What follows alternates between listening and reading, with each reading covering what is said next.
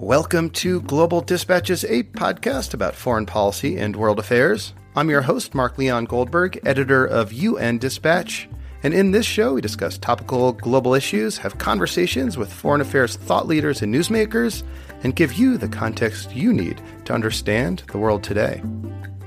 Go to globaldispatchespodcast.com to learn more. And now on with the show. The second worst Ebola outbreak in history is currently unfolding in the Democratic Republic of Congo. Since August last year, there have been nearly 1,000 confirmed cases and over 600 deaths. DRC is a very large country, and these cases are so far confined to the eastern part of the DRC. This also happens to be the region of the country that has long been mired in conflict and insecurity. On the line today is Karen Huster, the field director for MSF, or Doctors Without Borders, in the Democratic Republic of Congo. I caught up with her from Goma, which is a large city in eastern DRC. We kick off discussing recent attacks on Ebola treatment centers run by MSF, and then have a longer conversation about the trajectory of this outbreak and what can be done to halt its spread. One thing that comes through in this conversation is that this outbreak is not under control, but Karen Huster does have some ideas on what should be done to stop this outbreak. Ebola in the DRC has fallen from the headlines in recent months, but it continues to fester. This episode provides you with a grounds-eyed view of why this outbreak is so persistent. A quick note before we begin. If you are listening to this show contemporaneously, I wanted to let you know that we have some available slots for advertising. This is a great way to get your message in front of tens of thousands of global affairs professionals, including leaders at the UN, the NGO community, government, academia, and think tanks. Send me an email using the contact button on globaldispatchespodcast.com, and I can tell you about our rates, availability, and the impact of advertising with Global Dispatches Podcast. And now here is my conversation with Karen Huster, field coordinator in the DRC for Doctors Without Borders, Médecins Sans Frontières. Looking for a trustworthy podcast to bring you unfiltered viewpoints and experiences on global health? Tune into Global Health Matters, the podcast that connects silos and amplifies diverse voices to give you a holistic picture. Each month, Dr. Garry Aslanyan from the World Health Organization hosts discussions with guests spanning former ministers of health, award winning journalists and authors, and frontline public health workers. Join listeners from across 180 countries for an exciting season four launching in June. Global Health Matters is available on Apple Podcasts, Spotify, and YouTube. So the one in Katwa, the first one that was burnt uh, during the night of the February 24th, you know, and morning of 25th, uh, is uh, still not reopened. Um, and the one in Butembo, which was also a Doctors Without Borders clinic that was attacked uh, a few days later, um, has been uh, reopened and is being run by the Ministry of Health with support from uh, the WHO. What do we know about who attacked these centers and why? That we don't, we don't, you know, really have um, any information about that. Um, not, um, you know, there are speculations, but uh, from from our side, um, there is, you know, we don't know. And, and, and, just briefly, like what happened to those two centers? How did the attack uh, occur? Yeah, so so for the first one, um, it was you know attacked by in the middle of the night um, around 10:30 p.m.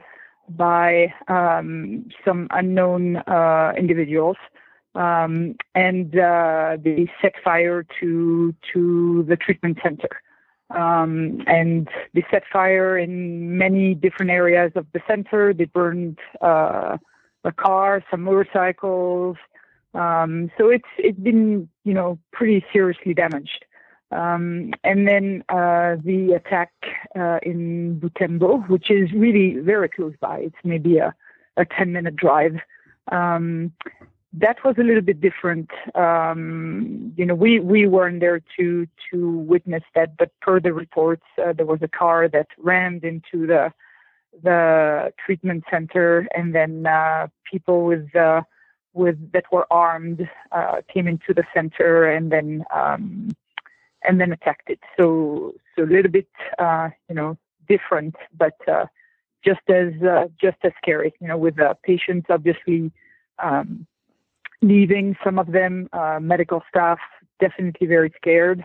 Um, some of them, you know, uh, are leaving the facilities. So, um, and then uh, most of the patients had to be transferred from Butembo. They had to be transferred to the Lima um, uh, Transit Center. And um, and for us in Katwa, we also transferred our patients, our confirmed cases. We transferred them to the Ebola treatment unit in Butembo, because at that time it was still working, and then all our suspect cases at the Lima Transit Center. So, you know, one of the, the ongoing and recurring um, issues that, that I keep sort of reading about and, and hearing about from, say, World Health Organization officials that I interview is the fact that there are, you know, ongoing conflicts in areas where uh, Ebola is now um, prevalent and, and present in this in this parts of, of DRC. Do you have a sense that the attacks yeah. on the MSF facilities were like politically motivated, or was it more a sense of like local grievances being sort of aired and, and MSF and, and the treatment facility being targeted be, because of that? Yeah. Um, so again, we, we, we don't know, you know, who did the attacks and we don't know the motives behind the attack. Um, what, uh, and, and, and we don't know that it targeted MSF specifically, uh, or the overall, you know, the, the, the Ebola response.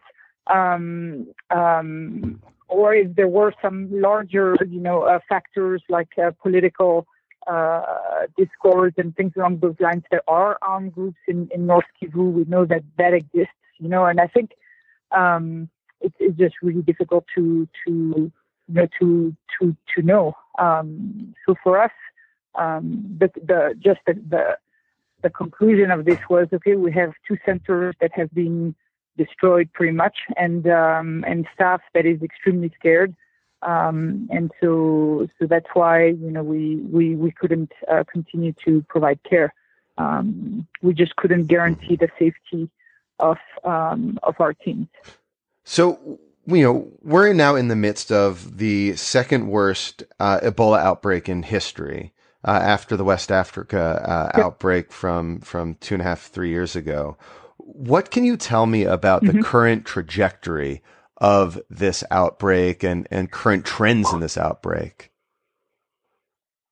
Yeah, so I think that's a very good question, and it's uh, and it's really worrying right now. So since the attacks, um, we've seen you know we've seen a rise at first. A few cases, and and that's most likely because um, there were no activities of surveillance and contact tracing that were happening, right? Because everybody was sort of uh, you know, the, the response was, um, was a little bit put on hold uh, because everybody was in shock and understandably so. Um, but that allowed, you know, things to continue in the community. And then from the community standpoint, um, they, I think, you know, in turn, um, um, just were really concerned about this increase in, in, in, in violence. And so for them already being scared of coming to a treatment center because, you know, because we didn't do a very good job from the beginning of community engagement. Um, that uh, that made these attacks, you know, made them stay even more at home. And so, what we're seeing today is we're seeing um, we're seeing some really worrying trends. We're seeing that 40% of the new cases that are coming are community deaths. So that means that people, instead of coming, are dying in the community of Ebola. Um, and when we know that uh, uh, you know somebody who's dead is is at its most infectious, uh, then you can only imagine uh, the number of people that will fall sick from from a death in a community. so we've seen that. We've seen uh, as well um, many of the cases um, that we identify do not have an you know a known link to another case, and that's really concerning because that means that there are cases that are sort of floating in the community, and we don't we didn't know about them or we didn't they weren't linked to somebody else who had Ebola, and uh, and that's obviously a problem because that means that we're not controlling uh, the epidemic. Uh, related to that, we're also seeing that uh, many cases were not known contacts of a case of Ebola. And so um, that's another indicator that things are not, you know, in control, under control. Um, because you should ideally, you know, once you have, if you have a positive case, you've identified all the contacts or contacts of contacts around the case, and uh, you you follow them. You know, you go every day and you make sure that they're healthy. Um, and so if somebody falls sick, you bring them to the treatment center. But in this case, we're seeing people who are who contract the disease but are not a contact of an existing case, and hmm. that's that's really scary. Well, um, well, can I ask? you know, the attack we've seen. Yeah. Well, well, I mean, groups like MSF and the World Health Organization, and I'm sure your partners in the in the government of the DRC. I mean, they've actually over the years gotten very good at doing this kind of surveillance and contact tracing. But you're telling me that that mm-hmm. contact mm-hmm. tracing is just not sufficient. What what's the problem? I mean, you know, there there this is like a, a science that it seems groups are, are very good at and very tested at by now. Yeah, I think I think you know we're we're very good with the science, um, but we're maybe not as good with the uh, with the human side of things, you know, with the with um, with the sort of the softer science. So so anything that's you know around health promotion, community engagement. Um, we know how to treat something.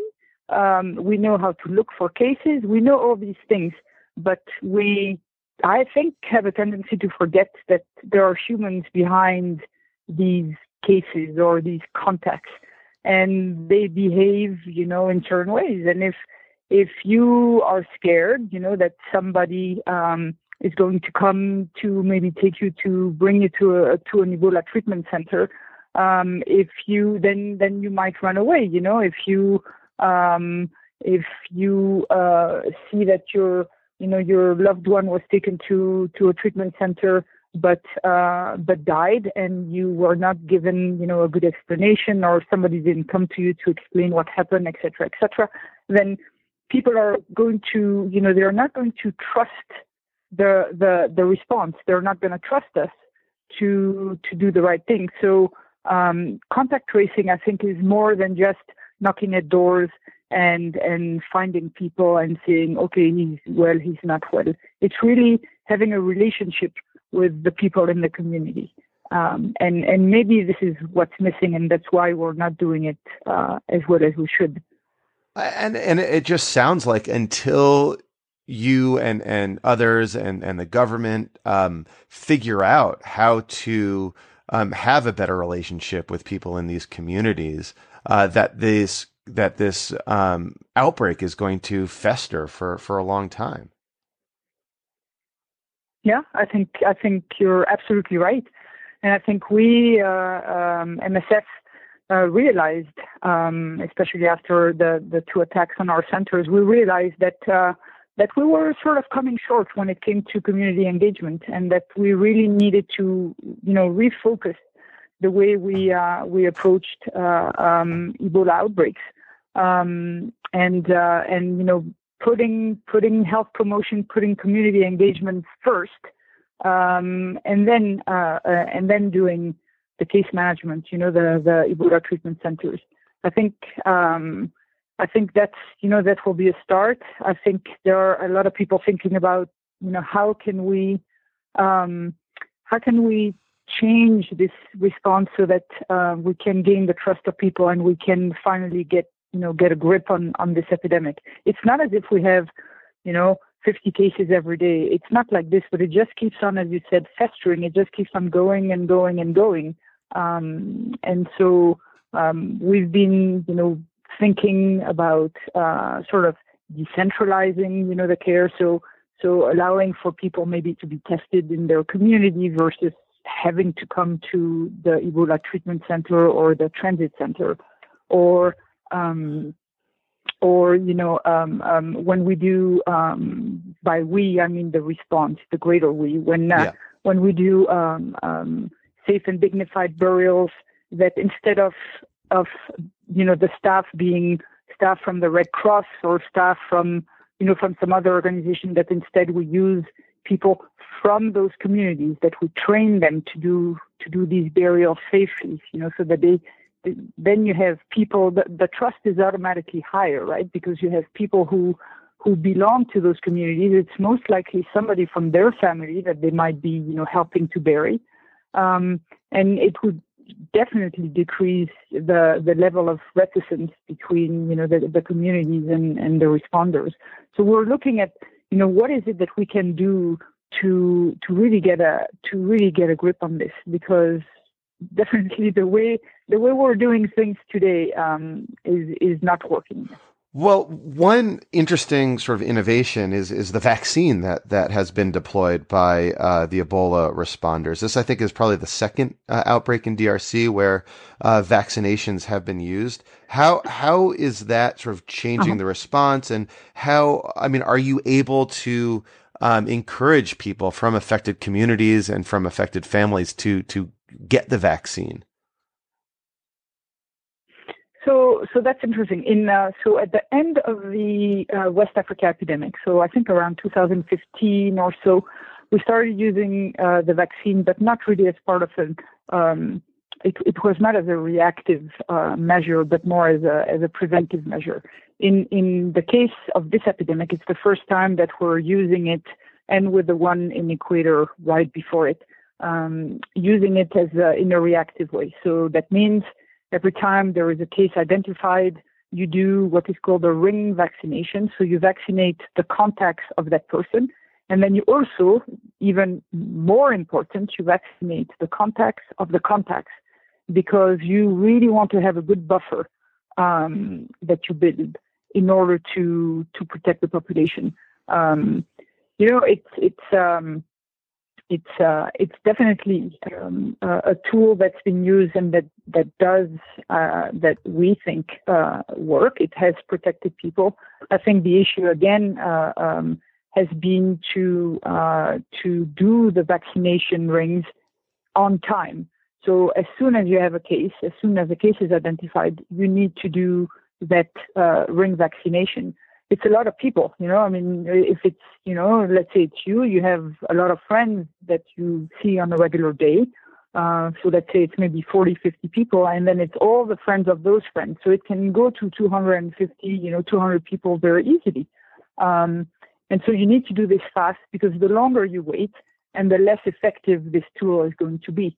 Um, and so if you're not able to go um, in the community because either you don't have enough resources or you you have too many cases or um, you believe that um, the the safety um, for your team is not met, then uh, you will have people who are not vaccinated and uh, and so you're left with the problem before the vaccine, which is that yeah. uh, you know people that are that have no protection so you keep coming back to this idea that community engagement is is sort of the key factor in um, stopping this this outbreak mm-hmm. can you um, tell me an example of community engagement done right um, where has either MSF or some of your partners or, or, allies in sort of the Ebola response done well in engaging a community? Can you sort of tell an anecdote or give an example? Yeah, I think um, where where it's done well, it's really when uh, when very small teams um, go into the community um, and and invest a lot of time uh, and a lot of effort and have a lot of interest. You know, so um, I don't have um, specific examples, although I, I will say that um, that in Liberia in 2014 uh, it took a while for us to understand that this was going to, you know, this was going to be the game changer. But um, when when that was realized, the the community engagement piece uh, was crucial to to bring down uh, to control the epidemic. You know, after that. Um, and um, and I think it, it it really is a game changer when you do it well. You know, you have to to go, you have to um, make sure you meet with all the important people in the community. It doesn't, you know, it, important for us might not be what's important to them. It could be groups of women that have a lot of influence. It could be religious leaders. It all depends. You have to you have to understand um, from the get go, you know, the community structure, their social um, how they're socially, you know, networked, um, all these things. And then you just have to spend time, listen to them, listen to their concerns, um, and and work with them. You know, use them as your partners in, in to help. And it takes time. It takes time to build trust, right? So, um, but um, that's that's you know how it's done right. It's not done right when you just go and, and, and spread blanket messages, you know, with a with a, a, a loudspeaker uh, and stay in a place for 10 minutes and then and then go to the next one and and count this as a community engagement. That's that's not the way um, that it's efficient. You know that it works. People, um, you know, you need you need to build relationships. Mm-hmm. So uh, finally, you know, people listening to this uh, show, um, you know, they're not necessarily global health experts, but they probably work in in governments or think tanks or around the UN. And uh, what message do you have mm-hmm. for them about this, the current trajectory of this uh, Ebola outbreak, and what um, else needs to be done to to finally, you know, get this under control? Yeah, um, I think I think we're all understanding that um, this epidemic is not under control as of you know as of today, um, and that if we do uh, if we do want to get a hold of it, which you know is going to take time, then we really need to rethink um, the way uh, the way we do Ebola, and we we need to think about um, uh, different solutions. You know that could be um, decentralizing care. That could be, you know, uh, um, definitely uh, community engagement. That could not be. That must be community engagement um, and investing in communities and investing in relationships. Um, only then, you know, will we be able to to control this. And and I think um, uh, the DRC and the people of North Kivu have really uh, shown us how important uh, community engagement is. You know, they um, they have a long history of of uh, distrust of the of, of, of, the Congolese government, and so um, it's it's even more important for them. They're very um, they're very shy. They're very um, um, dubious about this new disease that's coming, you know, and the importance of this new disease. I mean, after all, many many of their family members are not dying of Ebola, but they're dying of other diseases, and so um, all these messages and all this attention for them uh, is uh, is something that they have a hard time uh, wrapping their their minds around. So uh, again, community engagement is really where we need to to focus. Um, most of our energy. And then once we have this, then we can do the fancy treatments and we can do all these other things um, and and have that uh, outbreak under control. Uh, well, Karen, thank you so much for your time and more importantly for for your work. Uh, thank you. Yes, you're very welcome. Thank you. All right. Thank you all for listening. Thank you to Karen Huster. That was a very helpful explanation, I think, of the current state of play of the Ebola outbreak and what needs to be done to bring it to a heel. As always, feel free to get in touch with me using the contact button on globaldispatchespodcast.com. And as I mentioned at the outset, if you are with an organization and you think your organization could benefit from uh, advertising a message to this fantastic audience of global affairs professionals, uh, then send me a note. I'd be happy to tell you about our rates and availability and reach and impact. All right, we'll see you next time. Thanks. Bye.